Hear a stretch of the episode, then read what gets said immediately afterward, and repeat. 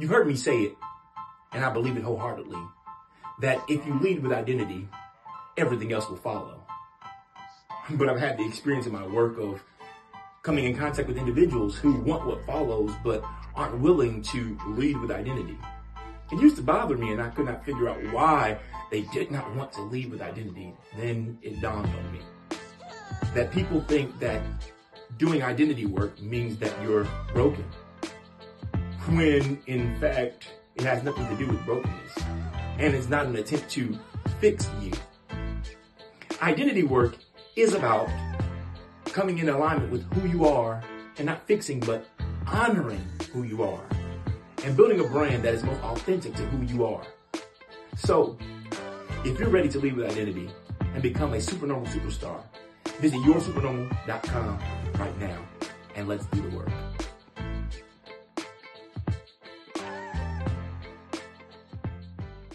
What's up, everybody? Welcome to Transformation Radio, where we transform lives through purposeful conversations, regardless of how uncomfortable and unpopular those conversations are.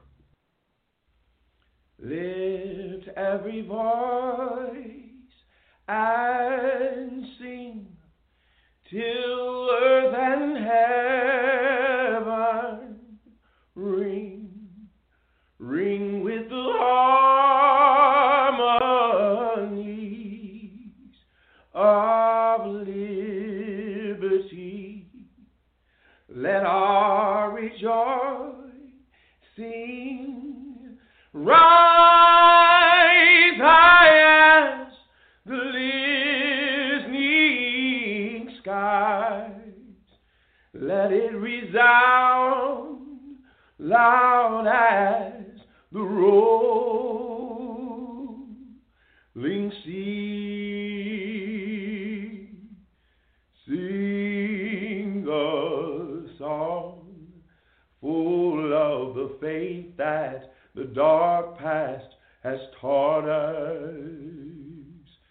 Sing a song full of the hope that the present has brought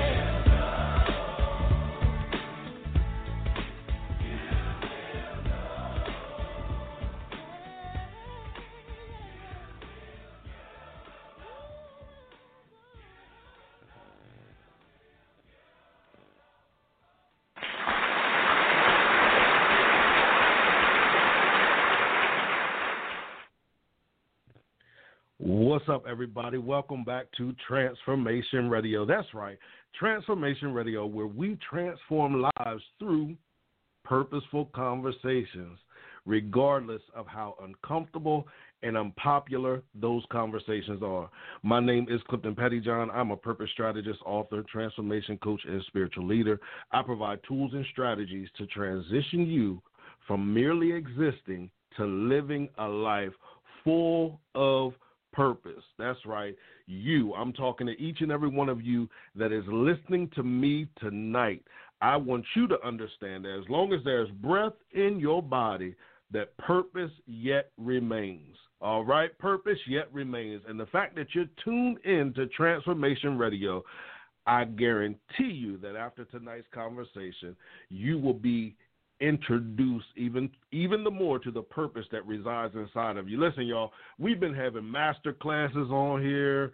We've had uh, poetry nights on here.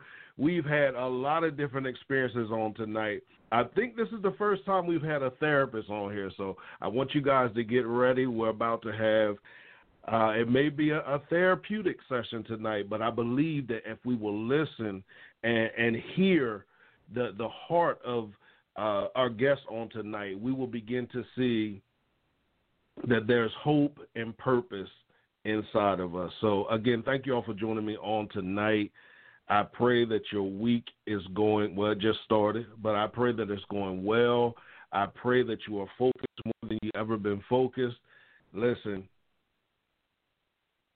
I want to give you guys the call in number because I want you to be a part of the conversation on tonight. We're going to get straight to our guests. I'm not going to go through anything else, but I want to remind you when you call in, myself and all of the guests that I invite on the show are from different backgrounds and belief systems. Therefore, we're going to say some things you guys aren't going to agree about, agree with, and that's okay. It's absolutely okay. That's how we learn and grow when we can listen from a place of respectfully disagreeing. However, if we call in, we want to make sure that we remain respectful as well. If you disagree with something with, with what is said, that's okay. But make sure you call in with the right mindset, okay? So, call in number 516 387 1756. Again, 516 387 1756. Remember, I have to limit each call to one minute. The reason being is I want to give our guests an opportunity to share their story, and I also want to give other people an opportunity to join the conversation. All right. So tonight's guest, listen. If you haven't seen this, if you haven't seen the bio, I encourage you to go by the website and uh, review it. So much stuff. He has a master's in Human Development and Psychology from Harvard Graduate School of Education. He has a Master's of Philosophy and Personal Counseling from the University of Pennsylvania Graduate, Graduate School of Education. A therapist, a writer, and an educator. Help me welcome to the show Aria Baker. How are you? I'm sorry, I'm Araya great. Baker. I'm sorry. no, you're fine. I apologize. How, How, are you, Araya? I'm good. good, Thank good, you. good. I'm sorry I mispronounced your name. I do apologize no. for that, but we are excited to have you on the show. Uh, as I said, Likewise. I believe that that you are going to add so much value to our listening audience and to all of us that are listening on tonight. I'm excited. Okay, so we start every conversation with an icebreaker question, okay? This is the same question okay. I ask everybody that comes on the show. I believe this mm-hmm. question tells me a lot about each and every guest that we have. Mm, I love questions like if, those. I, I do too. I really do. I enjoy them. So, if you could have one superpower what would that superpower be and why? Hmm. Hmm. I love that question. Um,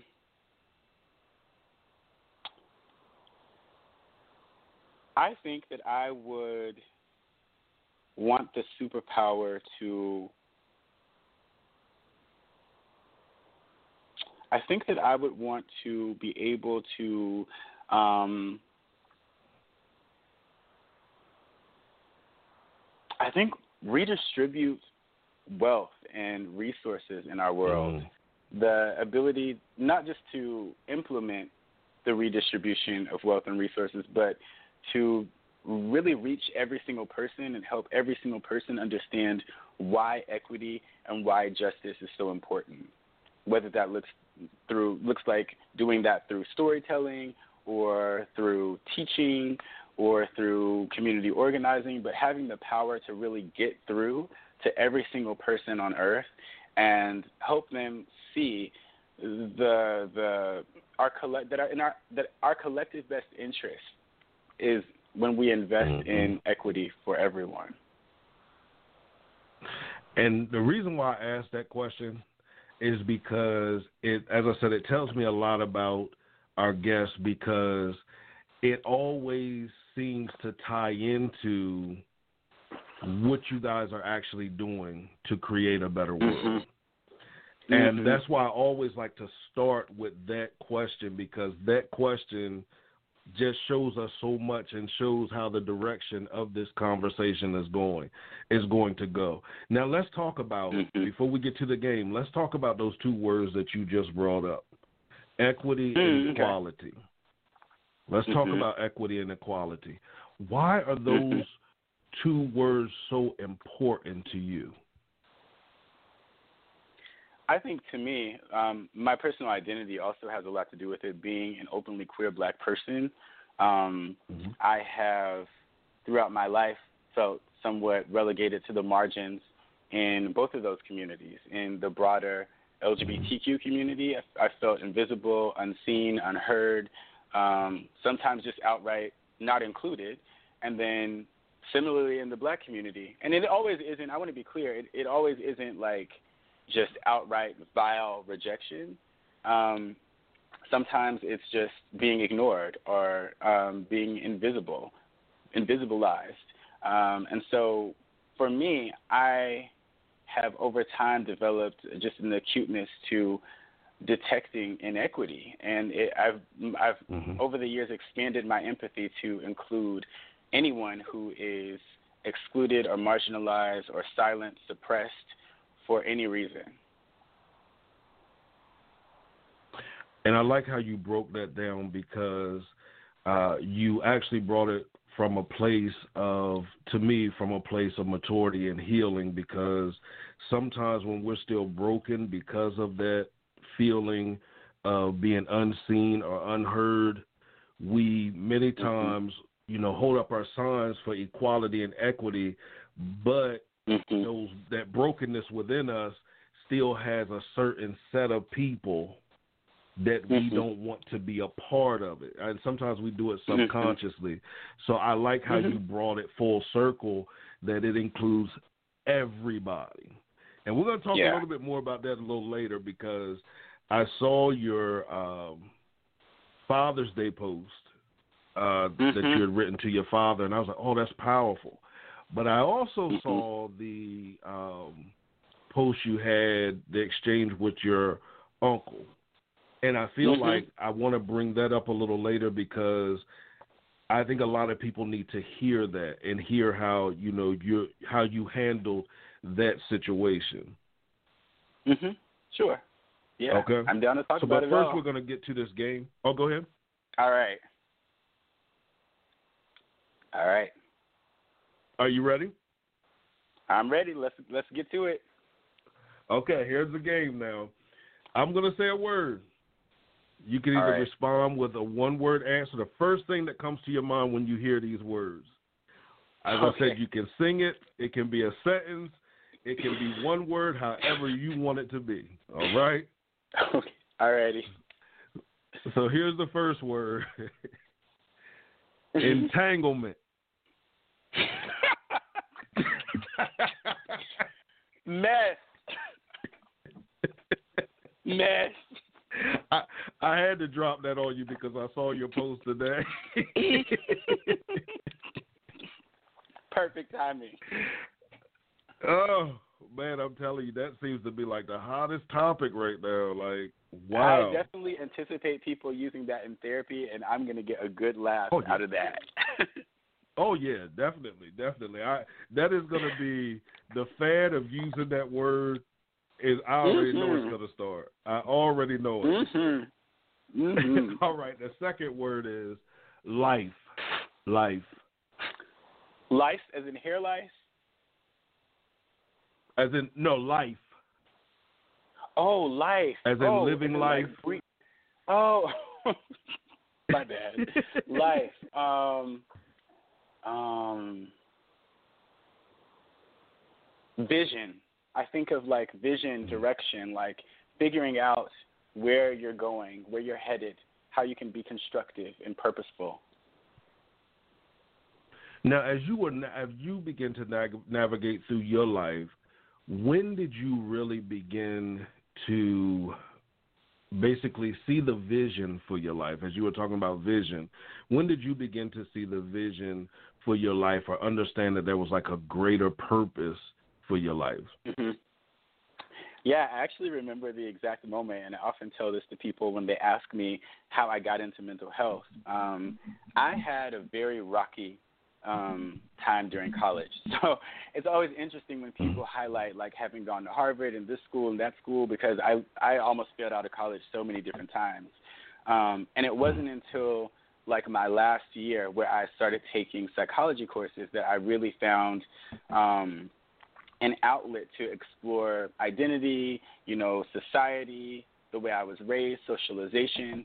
And so I was writing a paper and doing some research on, I think it was queer youth of color and mental health disparities. And so mm. I found an article by National Youth Pride Services, which is this, this Chicago nonprofit. It's a leadership development organization for youth, um, helps them with networking, job coaching, etc. And it found that 40% of gay black boys reported attempting suicide for a number of reasons just not feeling excluded mm. in school, not having role models, religious homophobia, family rejection, homelessness, rejection from homeless shelters. It's just a number of factors. And at that point, I realized, like, okay, you know, like I have struggled throughout college, but I'm I'm turning this thing around. I had a, a couple semesters before that of like solid, just good grades, and I was like, I have to finish strong. Like I cannot, I cannot just. I haven't made it this far for nothing. And I know that sounds so cliche. People say that all the time. But literally, I have not made it this far and been able to turn things around as well as I have these past this past year or so if it wasn't for a purpose.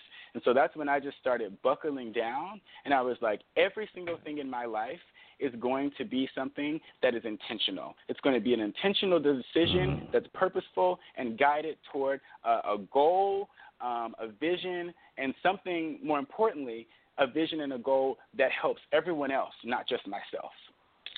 Mhm. And so that's sort of my story of like having a, a, a light bulb moment. Like okay, you got to get out of this like pity party that you've been in. Like you got it bad, but like you also have it good in so many ways, and you can turn this thing around. mm. I like how you talked about how you you took you basically took control of you know the narrative and the direction of your mm-hmm. life from that point. point and I like how you highlighted, as you said, that a lot of people always like to go to the fact that you were at Harvard but you talked about the struggles that you had there because I believe a lot of people hear the victory or hear the greatness mm. of the story sometimes, but they have or the greatness of the the uh, the outcome, but they mm-hmm. haven't heard the story behind it. And that's one of the mm-hmm. things I love to hear on the show is when people come on and are willing to share the story because man, that just lets my audience know, okay, you know, I, I I've used this as an excuse long enough. Now I mm-hmm. realize I got to get up and do this thing for myself. Yeah, and it takes a while. I'm okay. not going to lie and say that I, I turned it around yeah. overnight. It took, I mean, it took maybe like two, three years balancing different internships with working and like volunteering for different organizations you know when i didn't even have time or energy like it wasn't just oh i graduated and then i got a perfect job and then i got into this school it takes time but it's so mm-hmm. fulfilling once you actually do reach the milestone that you have envisioned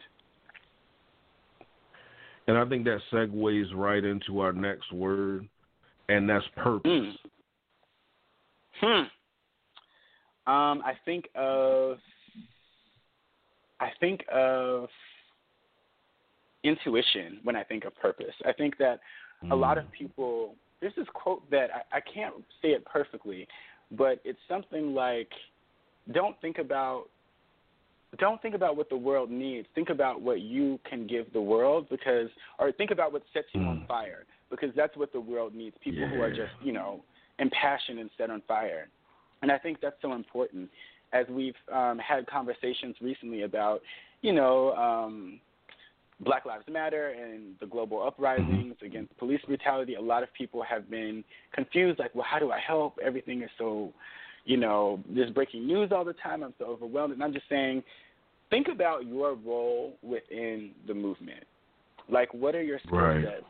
What do people naturally compliment you on? Is it being caring? Is it being very logical, very strategic, a good writer, a good communicator. Think about those things and also consider your intuition and that's the role you play. But you don't also you don't always have to pick up a bullhorn and be at the front of the the picket line.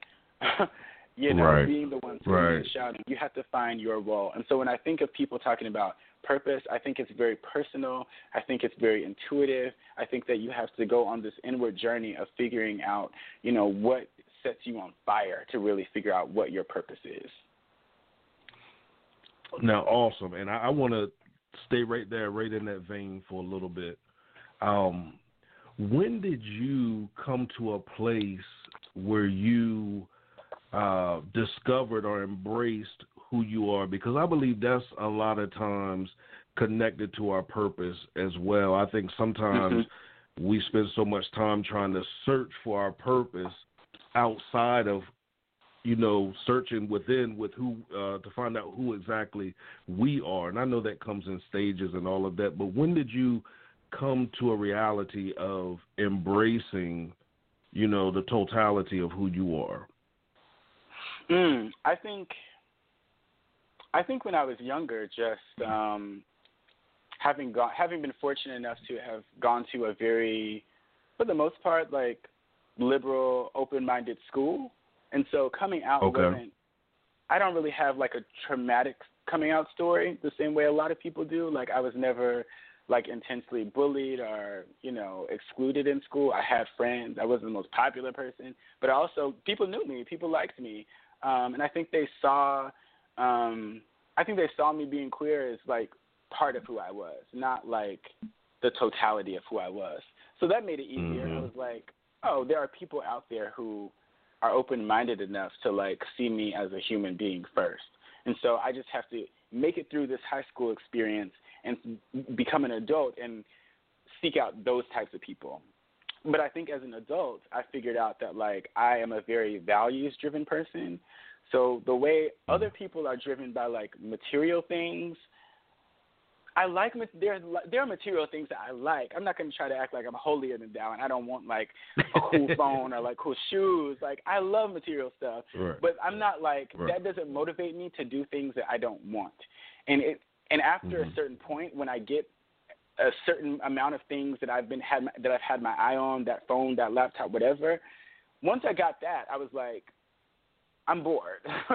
like I don't like this mm-hmm. job, and I don't feel like I don't feel motivated to like do. I don't feel motivated to go above and beyond, and I've always prided myself on going above and beyond.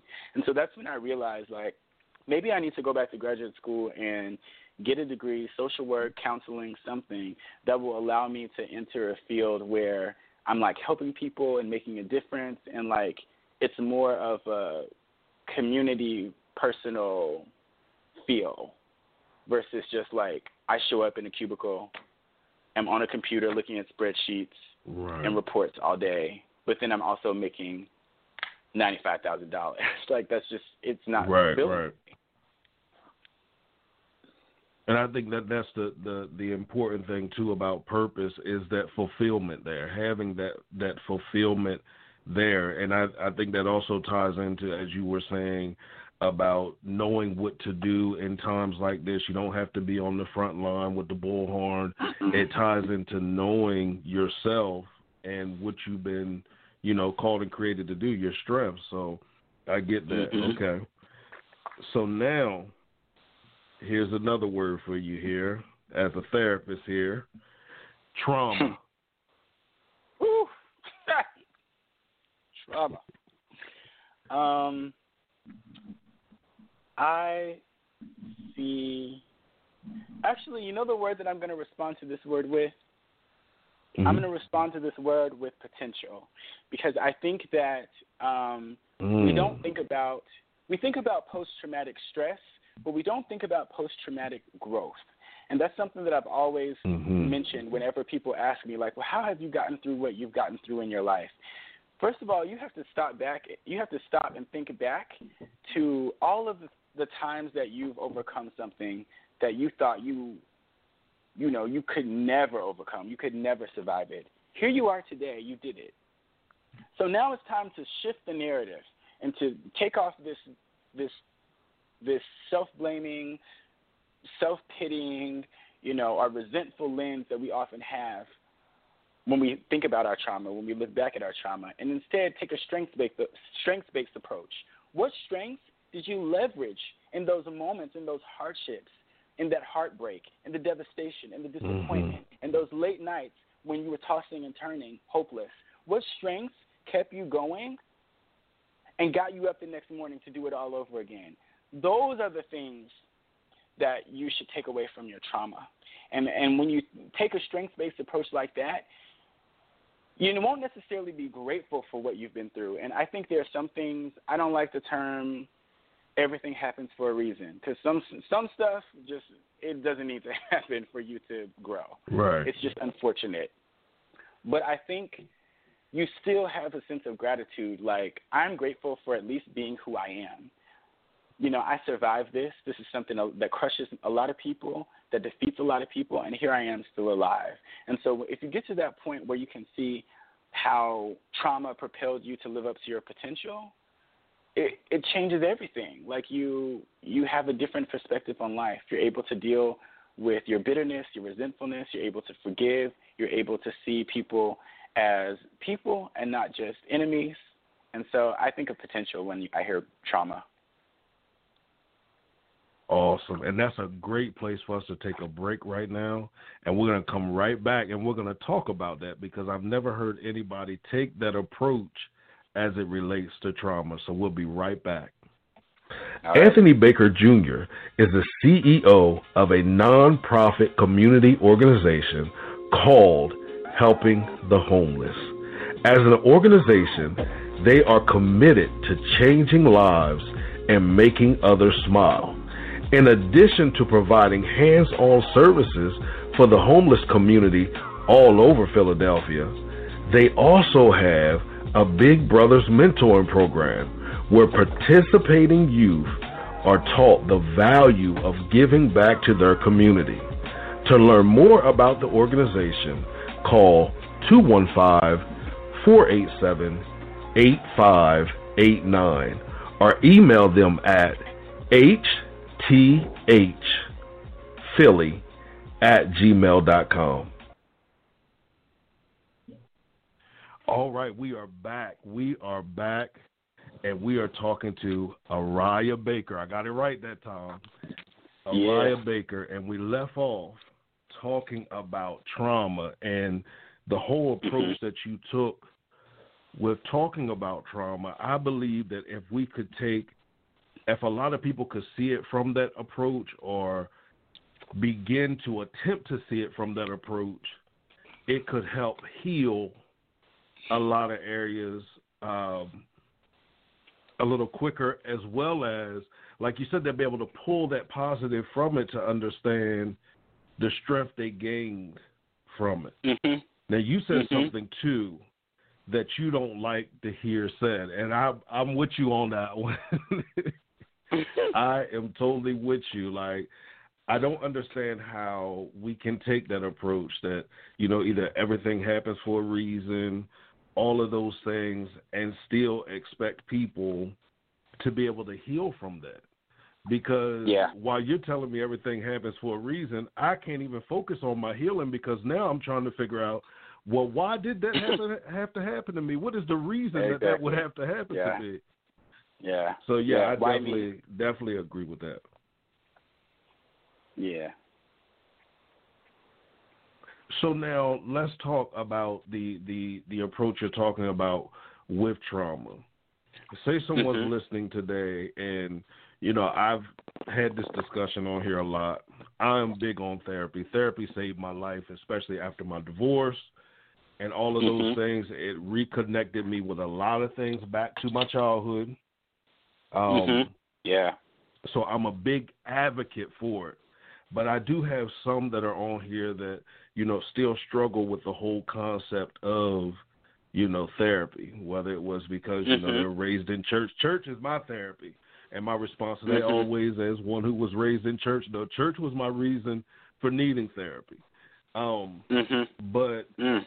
what would you say to them? What are some things or some steps they can start to take as far as with facing some of the traumas that you know they've hidden in the closet, swept under the rug, different things like that? What are what are some steps they can start to take before they, you know, uh, buy into the concept of the need for therapy?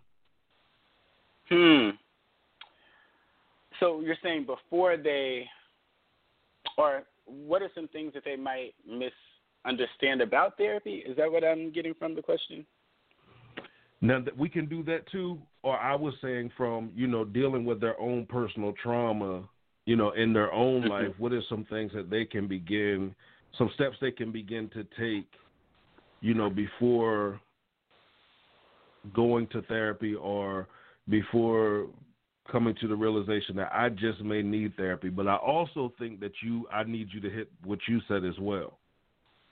hmm I, I think the first, I think the answer to both really is both the answer what can they do before therapy and sort of a misconception about therapy is the importance of like being open and honest about what you've been through, at least with somebody.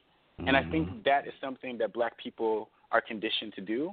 Um, after so many centuries of oppression, we're so conditioned to worry about appearances. Um, and Yep. it started out being okay. Well, how how can we gain acceptance and, and favor and equality in this white society? So we'll try to become as respectable as possible. We'll try to become as polished as possible. But then we internalize that so much that we take it out on each other, where we end up censoring each other, repressing each other, Yeah. sweeping things under the rug. And that's just not how human beings are built. You know, there's nothing Right. weak about um, acknowledging that you sometimes get tired, exhausted, weary, confused, insecure, fearful. You know, those are Yeah. natural human emotions that transcend color, sex, race, every human division possible. Everybody on earth um, has felt those emotions. And so just giving yourself permission um, to just feel like, okay, I don't have to be superhuman. I can be a human being. Human beings have emotions. And just because this is an issue that may make me feel more vulnerable or less in control doesn't necessarily reflect anything about me. It's just something that's a little bit harder to process emotionally. And so seeking out help is actually one of the most empowering things that you can do.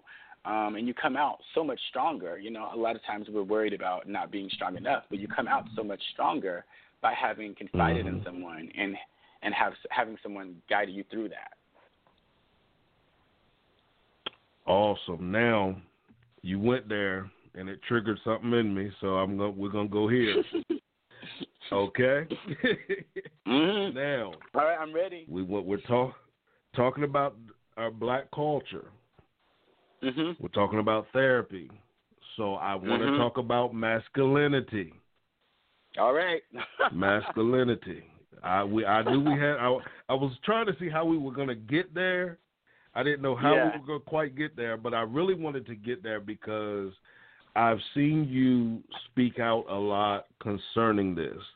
And this is something Mhm. that really vexes me as well because I feel like hmm grow as a gay black man growing up, this was Mhm. so it was so pushed on me so much that it was like, man, this is crazy and I see it happening to so many other young men. Um, hmm so let's talk about that. Let's talk about your thoughts on it because I mean your your Instagram name Instagram name is I hate gender. How did you get to that name? So let's just so let's begin with the fact that I don't think masculinity is bad. I don't think anybody's hmm I don't think gender Mhm. is necessarily bad. What I mean by I hate gender Mhm. is I hate gender when it constrains who you are. But anyone's Yes. expression of gender, or they, I'm not trying to take anyone's right to be like a masculine person who enjoys football, or, you know, working in the yard or whatever. Do you? But when it constrains who you Mhm. are, and I think for men in particular, women too, women gender constrains women, but I think the difference is that women are still allowed to express who they are, and so they're able to Mhm. still connect and bond through the experience of being constrained by gender. So women can still lean on each other when they're constrained by gender. Gender constrains men so much that we can't even lean on each other.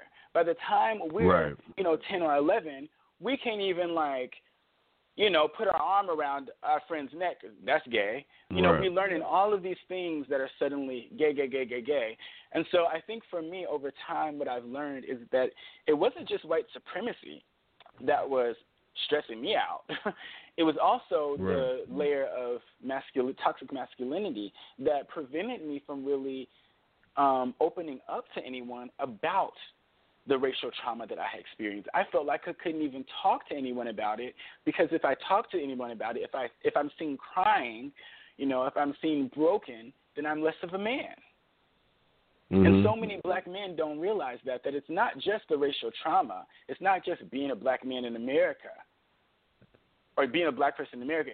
It's also dealing with patriarchy, dealing with gender, um, forced gender norms. You know, I forgot who it was, but someone said gender socialization in a lot of ways is traumatic. It strips you of your humanity Yeah. and tells you Yeah. who you're supposed to be and who you can't be. And often that is learned. Sometimes it's learned through observation. You know, kids just see, okay, these are the patterns in the world. Girls do this, boys do this. There's a division around these Mhm. issues. There's a division in the toy aisle. There's a division in church. There's a division in school. There's a division with occupations. You learn the patterns. But other times it's learned through through force, through punishment, through Right. humiliation, through shame, um, through physical violence. And so we also have to account for black men. When I say we, we also have to account for the ways that we allow turning a blind eye to gender, turning a blind eye to patriarchy. We allow those things to ruin us when we pretend that gender and patriarchy don't exist. When we silence feminists and we say, oh, there's a feminist agenda, they're just trying to, you know, destroy the black man. Feminists are actually trying, feminist, black feminists in particular have always been on the side of black men, always been there trying to help black men get to a point in their identity where they feel more free, just more free, Mhm. free to be Mhm. a person. And I think that is the, the that's part of the distortion that um, of masculinity. Black men can only see feminism as something that's a, a reverse domination because that's what we've Right. learned masculinity is is dominate women. Right. So of course, if women, feminism, and you know the word fem, uh, the prefix fem, we automatically think that it's some sort of reverse domination. When really, feminism is Yep. only about challenging systems, challenging systems of domination and oppression and suppression and things that you know dehumanize. And so we have to get real about the way that gender dehumanizes us as men. Yeah, I absolutely agree. I um I was laughing about your name, but I did understand where you were coming from, your Instagram name. But I underst- I understood exactly where you were coming from because, you know, that's the toxic masculinity is one of the things that I fight uh, against very hard myself. Um, As Mhm. being one that that played sports and all of those things as well, but yet at the same time, there was struggle for me and to be honest with you, still 40 years old and still have struggles at times. You know, did I act? Did I act too soft Yeah. around this person or that? You know, so I I get exactly what you're saying, and that, that's a conversation that we seriously need to have where people are willing to listen, especially about the the feminist movement. Like as you broke it down, it is not an attempt to flip the script in the sense of domination. You know, it's a in its attempt to tear down the system and rebuild it and reconstruct it the way that works better for everybody. Mhm. Yeah. Yeah. Exactly. So yeah, I just wanted to hit on that real quick because I that Instagram name when I first saw it, I I'm telling you, I laughed so hard. but then I saw, I began to understand where you were coming from with it. But I did, I Mhm. laughed Yeah. hard. I said, you know, so I I got it. I just wanted to, I had to throw that in there. All right. So the last word, we're still playing the game. the last word Oh for the game is transformation. It's transformation. Mm. Mm. I think that is. I think that word for me would um, be rebirth. You know, I think that as Mm. as human beings, we have to become comfortable with the fact that we change, we evolve. That's the only way that we survive. We have to be adaptable. And so, um, I think with regard to my identity, that has meant questioning something. And so earlier you were talking about like my recent post about um, on the church and church homophobia and my uncle, Mhm. um, and also my father uh, and that piece. But Mhm. I think when it comes to that, like I've definitely had to let go of some of the things that were socialized into me, but I've also had to Mm. um, examine or give give people grace for how they were socialized. Yes. So people often ask me like, "Well, when did you when did you become a therapist? When did you decide to become a therapist?" So I told the story about when I decided to go into mental health, about this the statistic of 40% of black boys, black gay boys attempting suicide and how that woke me up. But the moment when I decided to go to therapy was actually with this old white man therapist. And he helped me work through so many issues around my father. And one of the questions that he asked me that struck me most was, Who was your father before he was your father? And suddenly I Mm. realized so many of the traumatic things that my father, so many things that my father had done to me that I considered traumatic were in his eyes an attempt to protect me in the world, to equip me Yep. with armor, to to survive situations and navigate systems and structures and institutions that he felt excluded out of. He felt out of the know. Like I'm totally unprepared to deal with, you know, this predominantly white college environment. You know, no one prepared me for this. My parents have never even left their hometown, you know. And so Yeah. he's trying to inculcate me with all of this conditioning to help me prepare, not realizing how it sort of negates um, my my individuality, my uniqueness, my authenticity, because he just wants me to survive. And so for me, I always approach conversations around equity and justice from that perspective, you know. And I also remind people, I take that same approach to me. So Mhm. I yes, I'm about calling things out. Like I recently published something, you know, dealing with like homophobia um, in the church, and a lot of my family is, you know, very devoutly Christian, um, very devoutly church going, and is not able to always see some of the blind spots. But I also take that same approach Mhm. to me, and I've done that work when it comes to gender, when it comes to class, when it comes to a lot of different privileges that um, that I've had, and, and ways that I'm fortunate. So it's not me tearing people down. It's really just me being taking a critical eye to things that a lot of times people would rather not examine. and that's what I saw it from from the pieces that I've read, um, and that's why I wanted us to talk about it is because I feel like a lot of people need to be introduced to that approach. On Father's Day, uh, for my podcast, I talked about something similar to what you just said, seeing well, what your therapist had um, encouraged you to examine. You know, who was your father before he was your father because I feel Mhm. like sometimes what happens is we have two people standing at on opposite sides of the room and nobody's willing to take a step towards trying to understand each other because you just won't understand me.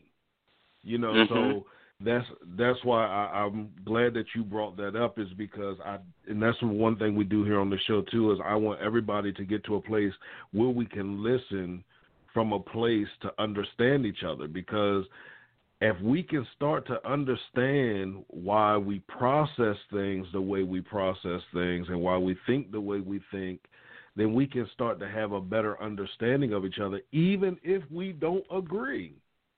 Mm-hmm. You know, and I feel like it, it draws us together and makes us, you know, a better unit. I mean, I, I feel like the things that unite us are greater than the things that divide us when we can have these type of conversations and come together with the understanding of I'm not trying to change you. mhm. You don't have to try to change me. Yep. You know, so Yeah. Yeah. now you Yeah. oh go ahead. Oh no, no, I was I was finished here. Okay. So you said you wrote something else that I want to read and I want to talk about because this really hit hard. It, it really hit home because it took me back to my childhood too. Here, uh, you Mhm.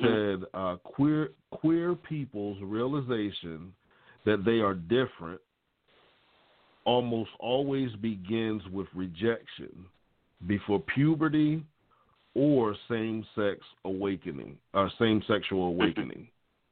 Mm-hmm. I can we talk about that just for a little bit because I don't think a lot of people understand that that it's that happened Yeah. way before. Like you know, way before I realized Yeah. I'm attracted to the same sex. That came before that, you know. So Yeah. is that from your personal time, like- experience? Yes, that's from my personal experience. And I always tell people like the first moment that I realized that I was queer was four years old. And it's interesting because I Mhm. just read a study recently that said that is the exact age that the majority of kids, whether straight, gay, cisgender, transgender, whatever, realize that they have like they have a solid identity formation around gender at that age. And I think that's the case because at four years old, that's the point at which kids really start to um, have a grasp of language. And that grasp of language not only allows them to communicate with other people, it allows for them to have this sort of internal dialogue amongst themselves, like an inward. They get to process life in a different way when you're able to use language to reflect. And so, therefore, they arrive at the conclusion, this is who I am. But I always tell people, like, the per- first person to tell me that I was queer or the first person to um, tell me that I was queer was another child, was family, were all these people who, you know, saw my behaviors that didn't conform to social norms and pointed that out. It wasn't me being aware that there was some identity out there, some label like gay, queer, whatever. I honestly, I'm from a small town, so I didn't even realize those words existed until I was maybe like 11. You know, there are kids Mhm. today who know what gay means at like five, six because they live in big cities with pride parades. I didn't even know pride parades existed until like almost high school. so it couldn't be the case that like I got you know brainwashed or indoctrinated by some agenda. I didn't even know that people like me existed. It just got pointed out, and I think that's the thing people have to realize. Like people say, "Oh, I'm just not political." Everything is political. Everything is political. Everyone has a Right. political viewpoint. Some people's viewpoint is just so dominant and so pervasive and so subconscious in the world, they don't even realize how political it is. They don't even realize the way that it can harm other people, regardless of their intention, the impact of it. And so if we can get to the point where people realize, like, hmm, who I am, you know, is reflected everywhere in the media, you know, it's the dominant narrative. What does that mean for people who aren't reflected in this dominant narrative? Mhm. Absolutely. So, Absolutely. I totally agree there with that. Now, uh, I see you've contributed to a lot of uh, different publications. Have you written a Mhm. book or is there a book in the works? Um, I don't know. I I am thinking about it to be honest. I think that I really like the idea of um, addressing some of the things that I dealt with as a child through like children's and young adult literature. So that's something that I'm mm-hmm. considering, um, as well as like short stories. So we'll see what comes next.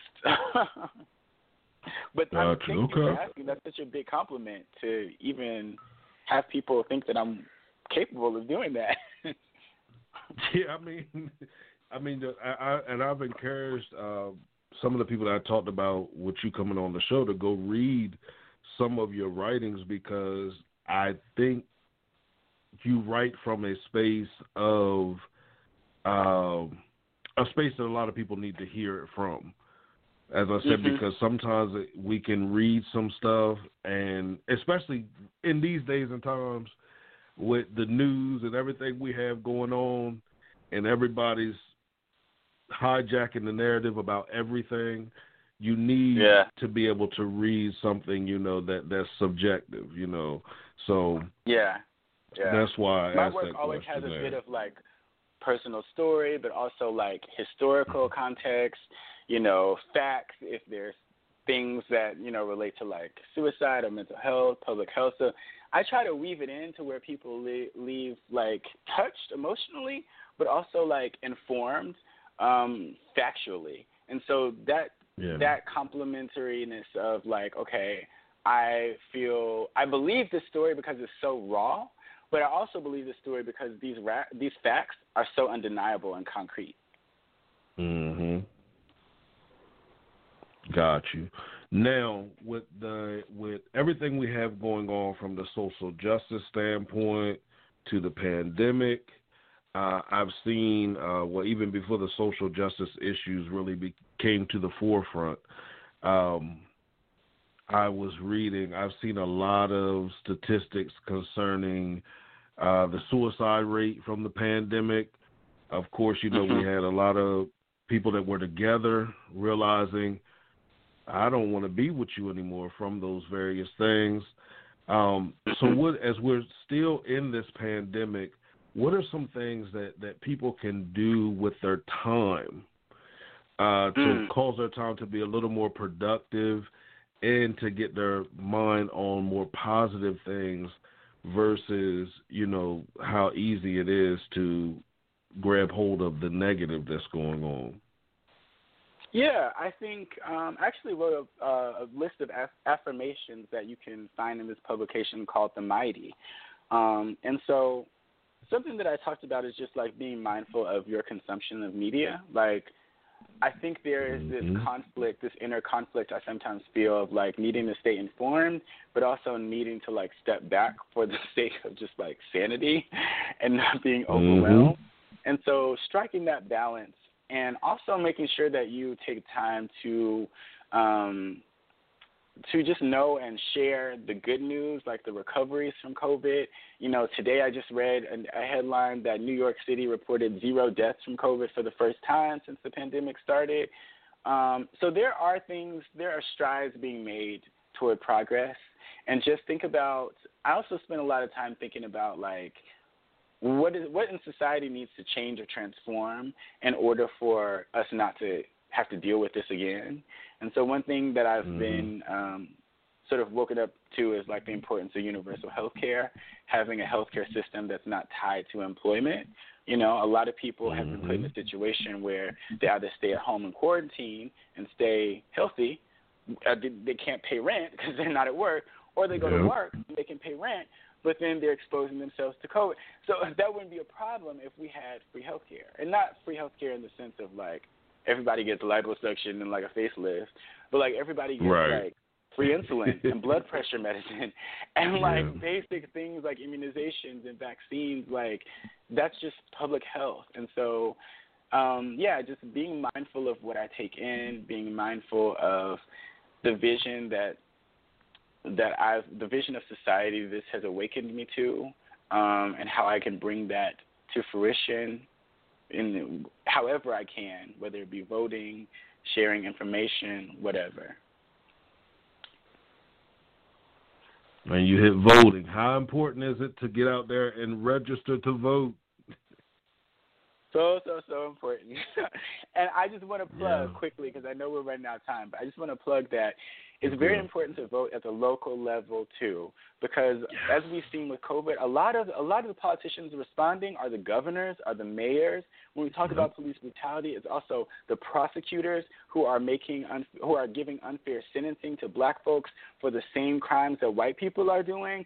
It's the district attorneys who you have to put in office who defend the black people Mhm. who often don't have the money to hire a private attorney. So these these are uh, you talk about you know the erasure of Black history in schools. School boards determine the textbooks and approve the curriculum. So when we talk about Yes. the importance of voting, we're not just talking about ousting Trump. We're also talking about our community and all of our communities on a local level. So don't forget to pay attention to those local elections. That's another thing I hit, I hit heavy on here is voting on the local level and then being a part of your census. We can't complain Mhm, about our mhm. representation if we're not Exactly. amongst the count. We have to be a part of it. So, yeah, I totally Mhm. agree there. So we are our time is winding down. So I'm gonna hit these last three questions, and Okay, cool. um, okay. So the first All right. question is, and you said a you said a lot throughout this conversation. If everybody was to forget everything that you said, what would be Mhm. one thing that you would want them to take away from this conversation? everything is political. And I think I said that earlier. We have Mhm. to get to a point where Mhm. we realize that some of our some of our views are just so dominant in society, such so embedded in the dominant narrative, so pervasive, so subconscious in the media, in religion, in schooling, in sports, in everything that we consume at every turn that we don't even realize the harm that we can do. I also think the importance of impact Mm. versus intention. We can have the best intentions but still have a negative Mm. impact, and we have to wrestle with the tension between those two. So that's that answer. Good. Okay. Now the second question on here, we like to recognize what we call transforming transformers. Transforming Mhm. transformers are those who have committed their life to their own personal transformation, and now they have become a part of assisting others in their personal transformation. They can be Mhm. a coach, a therapist, a friend, a family member, Mhm. support system, husband, wife, boyfriend, girlfriend. Uh, but we like to acknowledge them on here. So I always like to give our guests space to acknowledge up to four transforming transformers that have been there for them in their corner throughout your personal process. Mm, okay, I can name some people just like personally, um, but then also I guess some people who've just like been instrumental in my development. I would start with feminist, Mhm. black feminist Bell Hooks. She's informed a lot of my views around masculinity. Um, you know, awakening me to the way we sort of socialize boys and parent boys almost to be like soldiers versus human beings. Um, Yes. I would also say, um, who else? I would say one of my best friends, Gabrielle Horton. She has a podcast, Natal Stories, and that focuses on the experiencing of black birthing parents. And she's just been one of the most open-minded people, straight woman, black, straight black woman throughout my life. And she just has a way of listening empathetically that I try to model in all of my other friendships with people. Um, who else? I would say maybe. Whew, I mean, who else? James Baldwin has been instrumental. Um, just Mm. his eloquence and explaining things and and his fearlessness in like speaking up and calling things out for what they are, I think really just inspires me. Um, and then I would say um, one of my favorite quotes is by this feminist, um, Indian feminist author, and it is basically just saying like, once you see something that's wrong and harmful in the world, like you can't unsee it. So at that point, ignoring it becomes just as political of an act as doing it because now you're enabling it to happen. So there is really no no innocence at the point where you become aware of harm that's happened, of oppression that's happened. So we're all accountable, and I think that has been profound upon me, and it's just another example of how um, you know, feminists of color, specifically black feminists, but feminists of color around the world have been so visionary in in envisioning a world that is really subversive to everything that is harmful and oppressive in this world that we have now right right now. Awesome. Now, we've talked ourselves off the air, and let's not have to run one more commercial. I got so caught up in the conversation, I forgot to run this other commercial. So I'm going to run one more commercial, and then we'll get to the final question. All right, cool. Are you thinking of selling or buying your dream home? Then contact Harrison Damerkent, the People's Agent. As a licensed realtor in both Delaware and Maryland, Harrison desires to help you sell or buy your home, and he promises you that your experience with him will be great. Call or text him today at 302 260 0659 or email him at Harrison Damerkent at gmail.com. All right, so we've done the two questions. Now I want to give you the opportunity to give everybody your social media handles where they can okay. read uh, some of your articles, all of those things. Okay. Okay, yeah. Um, my social media handles are the same for Twitter and Instagram. I hate gender, literally I H A T E gender. Um, you can also go to my website, arayabaker.com. That's A R A Y A baker.com. And then, um, I mean, you can search my name in Google with like Teen Vogue. I, there's a popular article about finding a therapist if you're um, a woman of color, a queer person of color.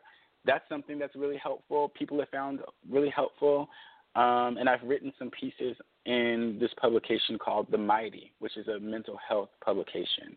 And so if you're thinking about therapy, you're unsure, um, you've maybe tried therapy and you know you just it didn't click with you with the first one and now you're wondering what you did wrong and how you can avoid that from happening. There's pieces on the, all of that stuff. So the mighty teen vogue the good men project um, education post is another publication that i've written for a lot.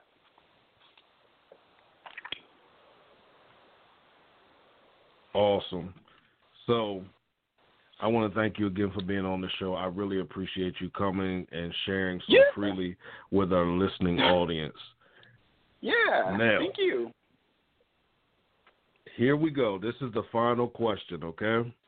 This is the question I end every conversation with. Okay. Who is God to you? Mm.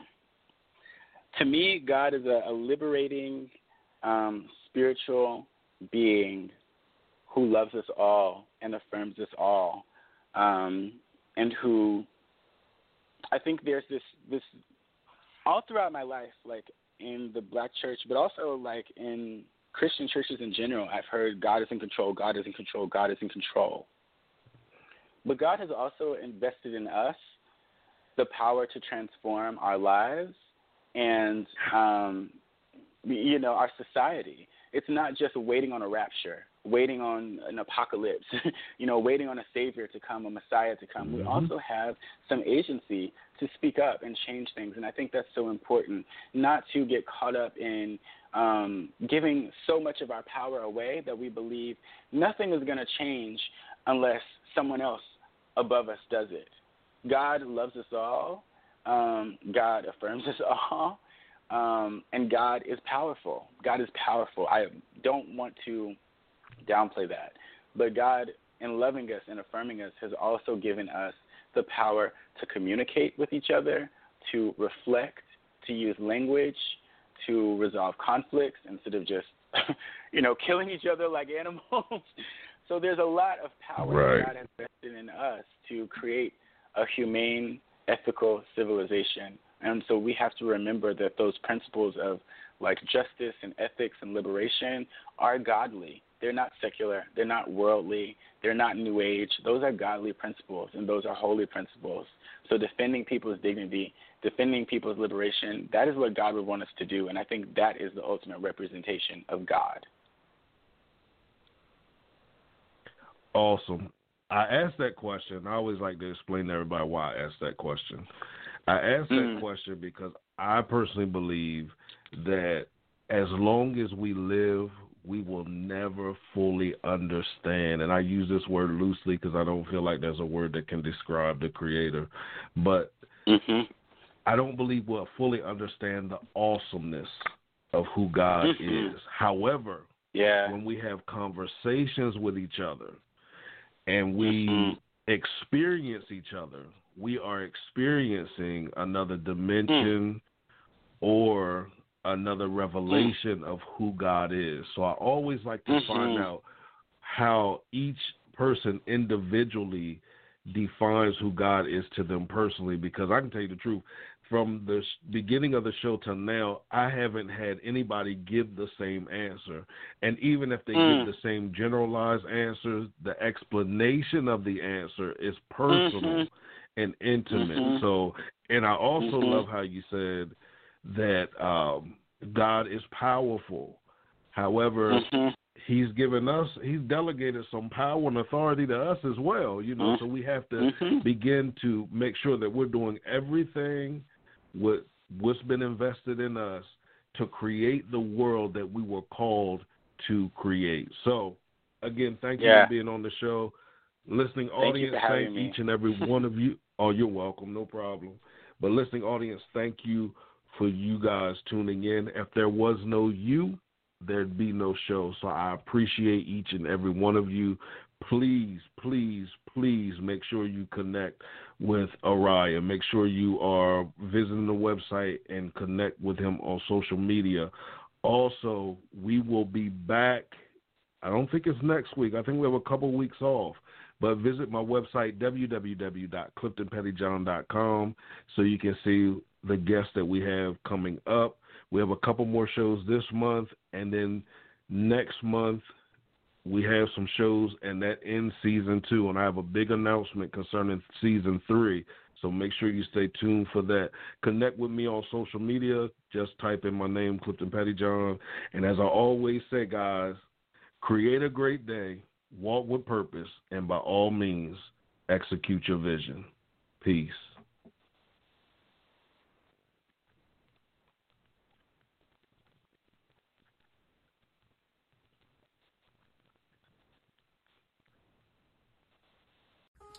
So I know you've heard me talk a lot about working with people in entertainment, and perhaps you don't necessarily work in entertainment. And if you do, you may not need a full overhaul at the moment. However, you may be facing a challenge or working on a project that you could use objective perspective or expertise on. Um, this is why I offer consulting. Here are the areas I can help you in branding, marketing, creative strategy, spiritual development, identity strategy, style and image, content strategy, entrepreneurship. I would love to work with you to navigate your challenge or to enhance your project. If you want to book a one time session or inquire about a short term consulting relationship, you can do both by visiting yoursupernormal.com. Let's get it.